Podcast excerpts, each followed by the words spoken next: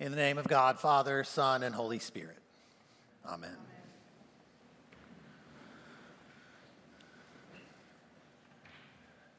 Since 1999, the late Hugo Chavez and his disciples in the Fifth Republic movement have been in power in Venezuela. Their politics of cultural and political hegemony have exacerbated an already delicate situation in that South American country, such that the United Nations High Commission for Refugees estimates that more than 6 million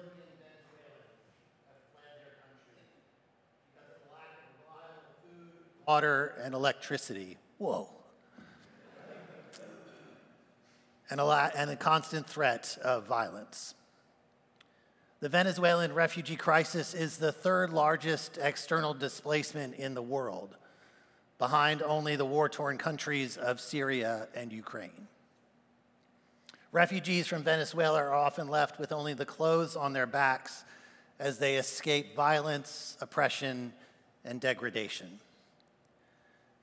The vast majority of them have settled in Latin and North America. About 50% of them are in Peru nearly a quarter have settled in the United States, trying to navigate the convoluted and expensive asylum process.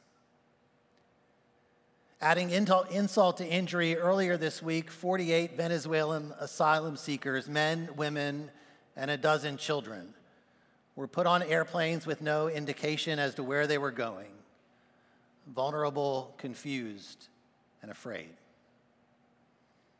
They were transported from Texas to Martha's Vineyard, Massachusetts, a mostly rural island community about three hours south of Boston.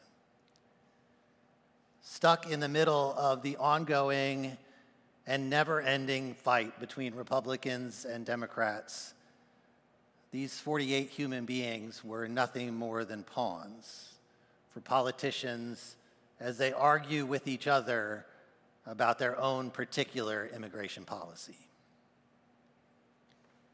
Faced with 48 new residents who arrived unnoticed and without much more than a backpack worth of their life's possessions, the people of Martha's Vineyard had a choice to make. They could throw up their hands and say, It's not our problem. They could call on immigration officers to handle it for them.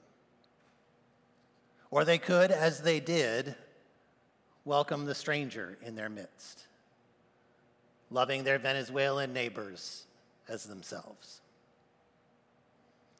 According to the Martha's Vineyard Times, by about 5 p.m., less than two hours after the planes had landed, the sheriff of Dukes County addressed the asylum seekers, saying, We are going to take care of you. Get your belongings and we'll move because the most important thing is for you to have food, water, and shelter. Their first stop was Martha's Vineyard Regional High School, where they received food, water, and shelter. 90 minutes later, they loaded up into school buses and rolled out from the high school to St. Andrew's Episcopal Church in Edgartown, Massachusetts, where they spent two nights. Edgartown Pizza provided dinner. Mocha Mott's brought coffee. Local lawyers supplied legal aid, while dentists and doctors offered medical care. When faced with people being used as unrighteous mammon for political gain, the people of Edgartown and Martha's Vineyard showed compassion, grace, and love. They lived into the gospel of Jesus Christ. The 150 members of St. Andrew's Episcopal Church were, one might argue, faithful with the little that they have while ministering to those placed on their doorstep. Our gospel lesson this morning is probably the most difficult parable Jesus ever told. In most parables, we can easily make allegorical relationships. The parable of the lost sheep that we heard last Sunday, it's very clear.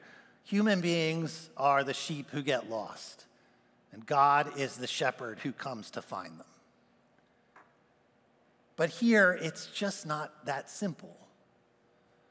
God, being a greedy master who violates the Torah and charges exorbitant interest, that doesn't make a whole lot of sense. Or Jesus as the unrighteous servant who cheats his boss to save his own tail, well, that doesn't feel quite right either. It's not real obvious what Jesus would have us glean from this parable as we read it in isolation this morning, but when we put it back into its larger context in Luke's gospel, things maybe come into a better focus.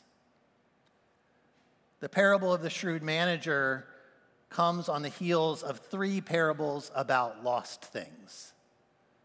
You heard two of them last Sunday the parable of the lost sheep and the lost coin. Then the lectionary skips over the parable of the lost or prodigal son. Now, here we are with this strange story about debt relief. Can't help but wonder if Jesus ended up telling this story because of the bad pun that Mother Becca talked about in her sermon last week. The Pharisees are named that because that's not fair, you see. I wonder if the reaction to the three lost stories was the same reaction that the older brother had when his dad threw a party because his son had returned. It's just not fair. All this rejoicing about that which was lost, about those who by their own mistakes ended up lost. It's not fair. It's the same response we hear about Narcan saving the lives who have overdosed on fentanyl. It's not fair. It's the same response we hear about those having a portion of their student loan interest forgiven. It's just not fair. It's the same thing we hear in response to those who have left everything they knew to escape poverty and violence in Venezuela to find a new and better life in Texas. It's not fair. Jesus is clear in this parable that life in the kingdom of heaven is not fair. Life in the kingdom of God is a life in which God has written off the debt of sin that all of us carry. None of us deserves the grace given to us in Christ Jesus, and that is precisely the point.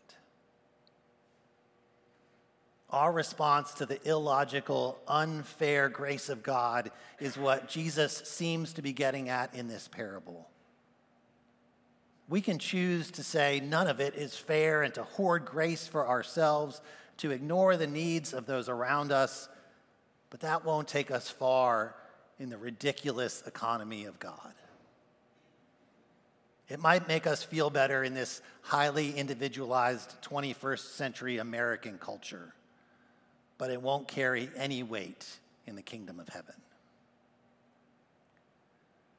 Our other choice, the one I think Jesus would have us make considering this parable, is to realize that none of this is fair and to give away as much grace and mercy as we possibly can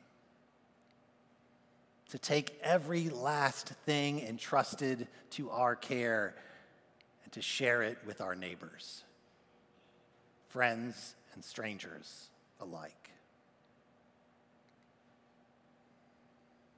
It isn't hard for me to imagine how Christchurch would respond to a situation like the one St. Andrew's Edgartown found itself in on Wednesday night.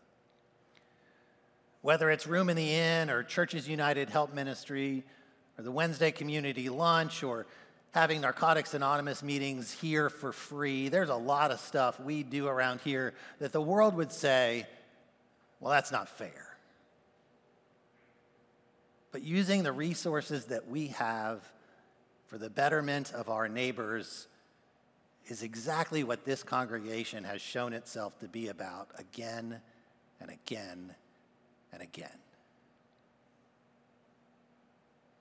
we are and will continue to be faithful with what we have been given, so that we might be entrusted by God to be faithful with even more. That we have so much isn't fair.